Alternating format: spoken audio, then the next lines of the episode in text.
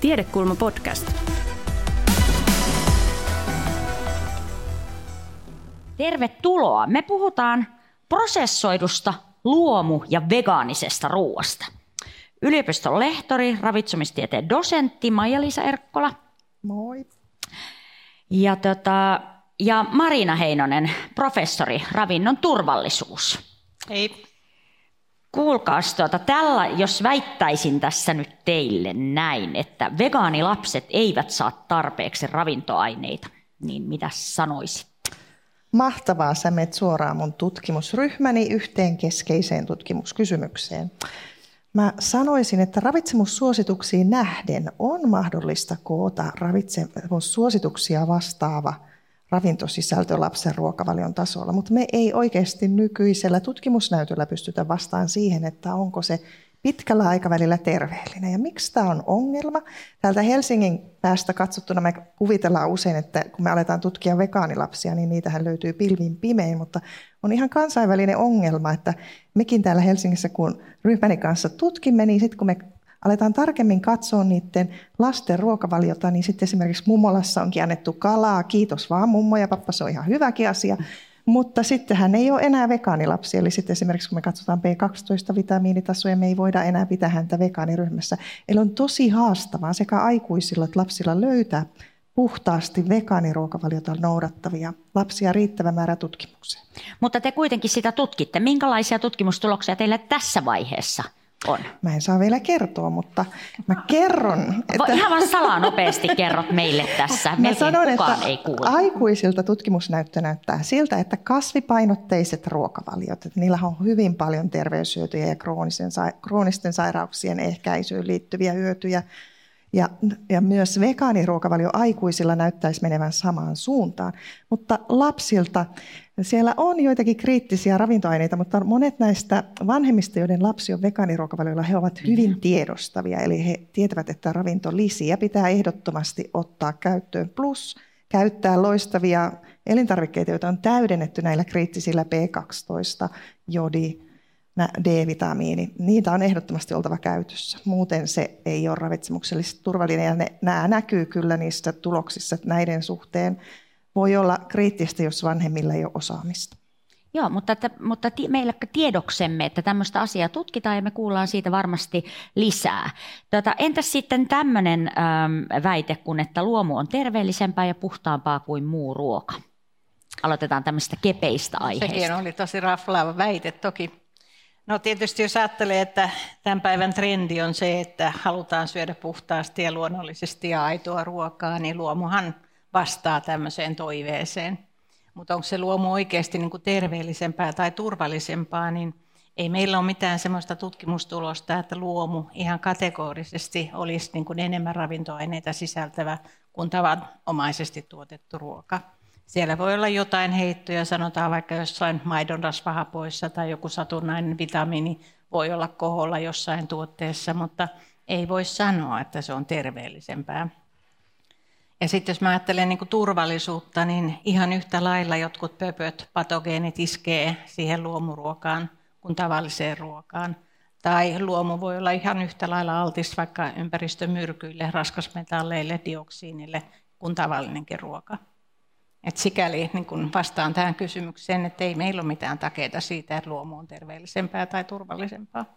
No mä, mä en edes kauheasti yleistä, jos mä kuvaan semmoista ajatusta, että on olemassa tämmöistä luontaista, aitoa, puhdasta ruokaa täällä ja mm. sitten on tällaista prosessoitua, pilat, teollisuudella pilattua ruokaa, niin miltä tutkijoista kuulostaa tällainen äh, dikotomia? No nämä nykyajan dietit ja nämä arvotukset, nämä on vähän niin kuin uskontoja, että me määritellään pyhää ja pahaa vähän uudelleen ruokavalion kautta, että on pahikset ja pyhikset. Ja täytyy nyt muistaa aina, että kun me valitaan ruokaa, niin mehän ei ikinä pelkkien ravitsemustarpeiden mukaan sitä valita, vaan meidän arvot heijastuu sinne. Ja elintarviketeollisuushan käyttää tätä loistavasti hyväksi. Ne on auttaa meitä merkeillä, että on reilun kaupan merkkiä ja kaikenlaista merkkiä. Ja niillä autetaan toimimaan omien arvojemme mukaisesti. Ja silloin pitää niin kuin muistaa ja olla aika objektiivinen, objektiivinenkin sen suhteen, että hei, nämä on mun arvot, sen takia valitsen näitä. Mutta voi olla, että ne arvot on ristiriidassa ravitsemussuositusten kanssa. Ja sen takia me Marinan kanssa monesti niin kuin joudutaan ihmisten kanssa kovasti keskustelemaan, kun me, he kokevat, että me loukkaamme heidän arvojaan, kun me puhumme vaikka vain pelkästä ravitsemuksellisesta näkökulmasta. Niin viittaatko nyt siihen, että jos mä esimerkiksi henkilökohtaisesti ajattelen, että haluaisin rukata ruokavaliotani ja perheeni ruokavaliota siihen suuntaan, että se, suuntaan, että se olisi niin kuin ympäristövaikutuksiltaan kestävämpää, niin silloin mä ikään kuin valitsen, että, että tämä on minulle olennainen arvo. Nimenomaan, että esimerkiksi mm. näiden vegaanilasten vanhemmilta me kysyttiin, että mitkä oli tärkeimmät syyt valita lapselle vegaaniruokavalio. Ei ravitsemus ollut siellä ollenkaan, tai terveellisyys ykkönen, vaan oli ympäristöarvot, eläinten hyvinvointi. Ja silloin, silloin se on ihan ok. Silloin me ravitsemustieteilijät vaan halutaan vahvi, varmistaa, että se on myös turvallista, varsinkin tämmöisissä kiivaan kehityksen kausissa. Mutta pitää aina erottaa, että mistä puhutaan, mitkä on mun arvot, niin silloin tämä ei mene liian kiihkeäksi. Musta on hauskaa, että meillä on erilaisia arvoja ja meillä on jokaisella mielipide. Me puhutaan kansan kielellä niin, että kaikki osaa puhua ravitsemuksesta. Sekin on kivaa. Niin, että mihin tarpeeseen se ruokavalio mm, ikään kuin vastaa, että tämmöistä mm. itseilmaisua ja, ja politiikkaa tietenkin. No nimenomaan politiikkaa, että jos mä ajattelen, että vastustetaan prosessoitua ruokaa ja nimenomaan sitä ruokaa, mitä kaupasta saadaan, niin hyvin usein sieltä takaa löytyy, että vastustetaan jotain suurta globaalia toimijaa. Mm. No sano, ja, sano, niin. sano nyt siitä prosessoidusta ruoasta, että eikö se siis ole paha ja millä tavalla se voi olla paha tai ei ole paha. Että kuvaa sitä, että mitä se no, prosessoitu ruoka ikään kuin on. No, ihan oikeasti, siis mitä te söitte aamupalaksi? Varmaan moni teistä on niin keittänyt puuroa tai, tai mm. nauttinut mm. tota, eh, tuoremehua, joka on puristettu appelsiineista. Ja sitten kenties ne, jotka kävi Unikafeen ruokalassa, niin on syönyt pinaattikeittoa. No nämä kaikki oli prosessoitua ruokaa. Ja mitä se prosessointi tarkoittaa, niin sehän on yksinkertaisesti ruoan valmistusta. Et mä niin oikein mietin, että mitä, mikä meitä huolestuttaa siinä prosessoinnissa, että onko se toisaalta niin kuin se, että me ajatellaan, että prosessointi vie jotenkin semmoiseen ravintoköyhään suuntaan, vai onko se sitä, että kun me luetaan pakkausselosteita, niin meitä kummeksuttaa, että siellä on semmoisia niin kemialliselta tuntuvia nimiä, joita me ei oikein tunnisteta. Varmaan se on tätä. Ja sitten jos me niin oikeasti ollaan huolissaan siitä, että ravintosisältö on huono, niin sehän me voidaan tietysti sit pakkauksesta tarkistaa, että paljonko se oli suolaa ja paljonko se oli rasvaa ja minkälaista rasvaa. Ja sitten taas, jos, jos meitä askarruttaa niin kun se kemiallinen ainesosa luettelo, niin kyllä mä sen myönnän, että sehän on kemian kieltä, että pyritään olemaan aika tarkkoja. Mutta mä oon ainakin itse ajatellut, että monasti tässäkin voisi ajatella, että se on osa kestävää kehitystä, että me pystytään käyttämään kaikenlaisia erilaisia jakeita. Aika usein otan maissin esimerkiksi, että kyllä me maissi voidaan syödä sellaisenaan, mutta me voidaan maissi myös pilkkoa erilaisiin jakeisiin. Sieltä saadaan maissiöljyä, Sieltä saadaan vaikka tärkkelystä, jolla me suurustetaan nykyisin vaikka jogurtteja, tai sitten sieltä voidaan saada glukoosifruktoosisiirappia. Ja tällä lailla ehkä se koko kasvi tulee paremmin hyödynnetyksi. Et minä en kyllä mitenkään niin kuin kehota kaihtamaan prosessointia ihan vain noin niin kuin sanana. Mä oon joutunut tässä päivän prosessoimaan semmoista, että mä aamulla, kun mä keitin mun aamupuuroa mikrossa, niin löysin sieltä eiliset pinaattiletut sieltä mikrosta ja ajattelin, että tässä tämä ruokaturvallisuus on aivan niin kuin huipussaan taas ja muutenkin todellinen luomuruokailija tässä näin päivää. Tota niin, sa- sanoit, että elintarviketeollisuus on taitava tuotteistamaan näitä merkkejä, luomua, sydäntä, suomea, joutsenta, mitä ikinä. Tota, minkälainen merkki meiltä puuttuu? Oh, jos saisit, mun lempikysymys. Jos saisit päättää, että mikä merkki meillä olisi? Meiltä puuttuu sellainen merkki, että tämä tuote on kohtuullinen. Että se koko on kohtuullinen, energiasisältö on kohtuullinen. Se, että me ostetaan ja syödään sen, sen aiheuttama tuska ihmiskunnalle, eläinkunnalle, ympäristölle on kohtuullinen. Mä odotan tämä tarjontan ilmaiseksi elintarviketeollisuudelle, tämän, että kuka kehittää tämän merkin. elintarviketeollisuus, onko kuulolla, täällä kohtuullisuusmerkkiä haetaan, me voitaisiin varmasti sitä etsiskellä sitten tuolla ruokakaupassa. Mutta nyt kun ruokakaupassa vähän ennen kuin siellä on se kohtuullisuusmerkki, niin siis siellähän on ne pakkausmerkinnät. Ja se vähän mietityttää, tämä pakkausmerkintöjen lukutaito, että mikä olisi niin kuin kohtuullinen määrä tätä lukutaitoa näistä pakkausmerkinnöistä, että mitä sieltä niin kuin pitäisi osata katsoa? No mä sanoisin, että tällä hetkellähän sokeri on ollut ihan ylipuhuttu aihe, että mehän tönkkösuolataan itsemme, ei me sokeroida itsemme. Se suolan määrä, se on ihan oikeasti uuden Finravintotuloksenkin mukaan, niin sitä pitäisi opetella mm. vähän lukemaan. Ja taas elintarviketeollisuus, hei, te osaatte tehdä muillakin mausteilla makua. Ja sitten tyydyttyneen rasvan määrä, ne on, jos haluaa niin oppia jotain lukea, niin ne on oikeasti ongelma tai haasteet meidän, mä en käytä mielellään sanaa ongelma, vaan haasteet meidän suomalaisten ravitsemuksessa. Mutta Marinalla voi olla joku muu mielipide. No mä oon ihan samaa mieltä, mutta mä ehkä lisäisin siihen, että tavallaan ehkä me tarvittaisiin jonkunlaisia työkaluja, että miten me luetaan erilaisten elintarvikkeiden pakkausmerkintöjä. Että esimerkiksi jossain leivässä ehkä kannattaisi katsoa sitä suolaa ja kuitua ja sitten taas jos ollaan siellä maitohyllyllä, niin kannattaa ehkä katsoa just sitä tyydyttynyttä rasvaa. Mm. Että tähän meillä tietysti voisi olla jonkinlaisia simppeleitä ohjeistuksia. Onko joku semmoinen suolamäärä, mikä on jotenkin hälyttävä jossain, jossain asiassa, tai mitä esimerkiksi pitääkö luottaa siihen, kun pakkauksessa lukee runsassuolainen, niin onko se niin kuin välittömästi jätä hyllyyn, vai onko se käytä kohtuudella, vai no mitä mä siitä pitäisi tässä sydänmerkkiä, mä en antaisi mitään estimaatteja. Sydänmerkkihän annetaan tiettyjen ominaisuuksien perusteella, ja siinä katsotaan just rasva ja suola, että sitä kansi kyllä seurata. Se on niin kuin helppo tapa, jos ei halua muistaa mitään estimaatteja. Mutta aina kannattaa lukea myös se tuotesisältö, että mikä siellä mainitaan ensimmäisenä, mitä tuotteessa on suurin osa, onko se jotain runsaasti tyydyttynyttä rasvaa sisältävää. Että vähän lukee myös ihan koko reseptiikan sieltä. Muistuttakaa vielä, että mikä se suolaan liittyvä perusongelma on, miksi se on, miksi sitä pitäisi välttää? No sehän on selvä riskitekijän verenpaine meidän sydän- ja verisuonitaudeille.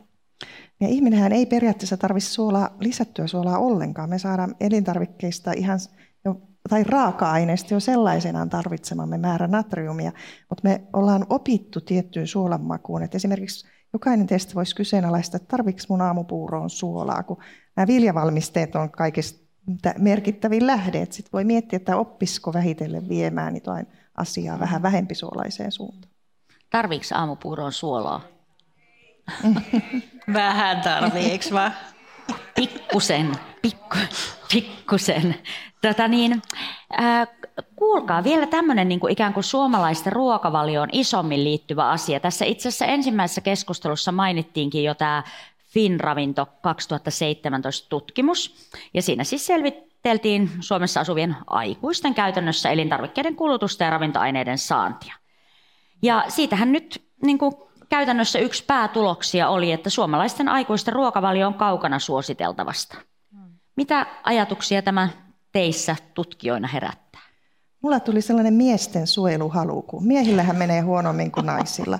Keskimääräinen suomalainen mies on karnivori, joka keskiässä vaihtaa limsatölkin oluttölkkiin. Eli siellä oli oikeasti tämä sukupuoliero kasvanut. Ihan oikeasti mulla se heräsi aito se on sen suojeluhalu, ihan... että armeija on nyt täysillä valistusta miehille ja siellä ne oppii esimerkiksi, niille voi opettaa myös esimerkiksi imettämisen tärkeyttä, monia muitakin tärkeitä asioita siellä. Me ollaan vähän unohdettu miehet. Että naiset vietä noita trendejäkin eteenpäin, mutta meidän pitäisi pelastaa meidän miehet. Joo, siis siinä tutkimuksessa kävi ilmi, että ravinto ikään kuin sukupuolittuu se, mm. että miten syödään. No tota, mutta, se, mutta ylipäätään se ajatus siitä, että, että suomalaisten aikuisten ruokavalio on kaukana suositeltavasta, niin miten, miten siihen pitäisi suhtautua? Että me puhutaan, niin onko ruokakin vähän sellainen asia, josta ne, jotka puhuu ruoasta, niin ne niin kuin, harrastaa sitä ja tutkii ja, ja trimmaa ruokavaliotaan ja niin edelleen. Ja sitten kuitenkin se iso kuva näyttää siltä, että itse asiassa ruokaan ei kiinnitetä kauheasti huomiota. Tulkitsenko mä oikein? Joo, meillä on ehkä, niin nämä, sehän on ihan tutkittua, että meillä on esimerkiksi suuret koulutusryhmittäiset erot lähtien ihan siitä varhaisravitsemuksesta. Ja se on ihan totta, että me, jotka täälläkin nyt ollaan, me ollaan varmasti keskimäärin naisia, keskimäärin paremmin koulutettuja, keskimäärin keski-ikäisiä. Ne, ketkä oikeasti tarvitsisi näitä viestejä, niin ne ei ole täällä. Että sitten jokainen, pitää, jokainen voi niinku miettiä, että voinko mä lähiympäristössä saavuttaa, voinko mä mennä ulos kuplastani ja tehdä jotain tällaista ihmisten hyväksi. No mä ajattelen kanssa ihan samalla lailla, että ei me täällä ehkä voida valistuksella ratkaista kaikkia asioita, että kyllä niin paljon on rumutettu siitä, että, ihmisiä, että meillä on Suomessakin paljon ihmisiä, joilla ei yksinkertaisesti ole varaa syödä hyvin. Ja sille niin, asialle pitäisi tehdä jotain. Siis se, mikä oikeasti edistää ravitsemuksen tasa-arvoa, on kouluruoka ja päiväkotiruoka. Mä olen aivan mm. suunnaton fani, kouluruoka ja päiväkotiruokafani. Mm. Ja siellä niin kuin kaikille tarjotaan samaa ruokaa, joka tasoittaa niistä taustoista syntyviä eroja. Sen takia mä niin, olen aika vihanen, kun mä näen niitä ihan perusteettomasti arvosteltavan, että päättäjien pitäisi ymmärtää, että mikä sijoitus tulevan sukupolven terveyteen on esimerkiksi päiväkotiruokaan pikkusen ylimääräinen satsaaminen. Siellä rakennetaan koko elinkaaren ajalle terveyttä siellä päiväkotien ruokapöydissä. Joo, mutta täytyy sanoa kyllä, mä teen töitä jonkun verran tuolla Itä-Helsingin kouluissa ja mulla käy siellä paljon vieraita muualta kuin Suomesta. Ja täytyy sanoa, että siis mä nykyään en koskaan ohita kouluruokailua. Me mennään aina katsomaan kouluruokailua, mm-hmm. koska joka ainoa kerta se aiheuttaa niin valtavaa niin kuin, jotenkin sitä, se ajatus siitä, että ei voi olla totta. Täällä kaikki saa ruokaa mm-hmm. ja täällä on salaattia ja täällä on makaronilaatikkoa ja täällä on maitoa ja täällä on piimää ja sitten sitä ihastellaan siinä. Mm-hmm. Eikä mm-hmm. ollenkaan lähetä siitä pois. Se on hyvin olennainen step, niin kuin, pysähtymiskohta siellä koulussa se mm-hmm. Yhteisen kouluruuan ihasteluhetki. Tota, kuulkaa, mä otan vielä yhden semmoisen niin kuin, ö, yksittäisen asian esille, nimittäin lisäaineet. Niistä puhutaan välillä vähän samalla tavalla kuin tästä prosessoidusta ruoasta, että lisäaine on paha asia. Mitenkä se on? Onko lisäaineet kategorisesti tota, ö, huonoja tai epäterveellisiä? Marina on no, Siis lisäaine, lisäaineettomuus, niin eihän se ole mikään niin kuin terveellisen tai turvallisen ruoan tae. Et lisäaineitahan on niin monenlaisia eri aineita ja hyvin suuri osa on semmoisia, joita me syödään ihan muutenkin. Että jos mä ajattelen, että mä valitsen itse jotain turvallista ja terveellistä ruokaa, niin ei, ei mun kriteeri ole se, että tässä ei nyt ole lisäaineita, vaan kyllä ne on ne rasva, nimenomaan tyydyttynyt rasvasuola ja sokeri. Ihan samaa mieltä. Et sekin on semmoinen vähän niin kuin tarpeeton kohu, että esimerkiksi kielletään kouluista pinattihukaiset lisäaineiden mm-hmm. vuoksi. Niin sieltä vietiin yksi kasvisruoka pois, josta lapset tykkäsivät. No miten, miten sitten, jos ajatellaan, että, että, että luomu, luomumerkinnän tuijottaminen ei takaa meille terveellisyyttä ja prosessoitu ruoka on tai ei ole terveellistä ja lisäaineet on tai ei ole ok, niin onko jotakin semmoisia ohjenuoria, jos me haetaan nimenomaan sitä terveellistä ruokavaliota, mistä nyt haluaisi sitten meitä muistuttaa? Tämä on varmaan vähän tylsä sama viesti, mutta kun menee ruokapöytään ja täyttää sen lautasen, puolet lautasesta kasviksilla ja juureksilla palkokasveilla, niin silloin ollaan aika monen asian suhteen jo pitkällä. Siis se on ihan kaikille naisille, miehille, lapsille, kaikille ikäryhmille, niin kasvisten käytön lisäämiseen meillä on varaa. Senhän uusi ravintokin todisti ja meidän lapsitutkimukset todistaa, että ollaan vasta puolessa siihen viiden kourallisen tavoitteeseen menossa. Sano, mikä on viiden kourallisen tavoite. No, mä toteuttaisin sitä niin, että joka ikinen ateria, myös välipala, aamupala, niin miettikää, että siellä on sun oma kourallisen verran kasviksia, hedelmiä tai marjoja.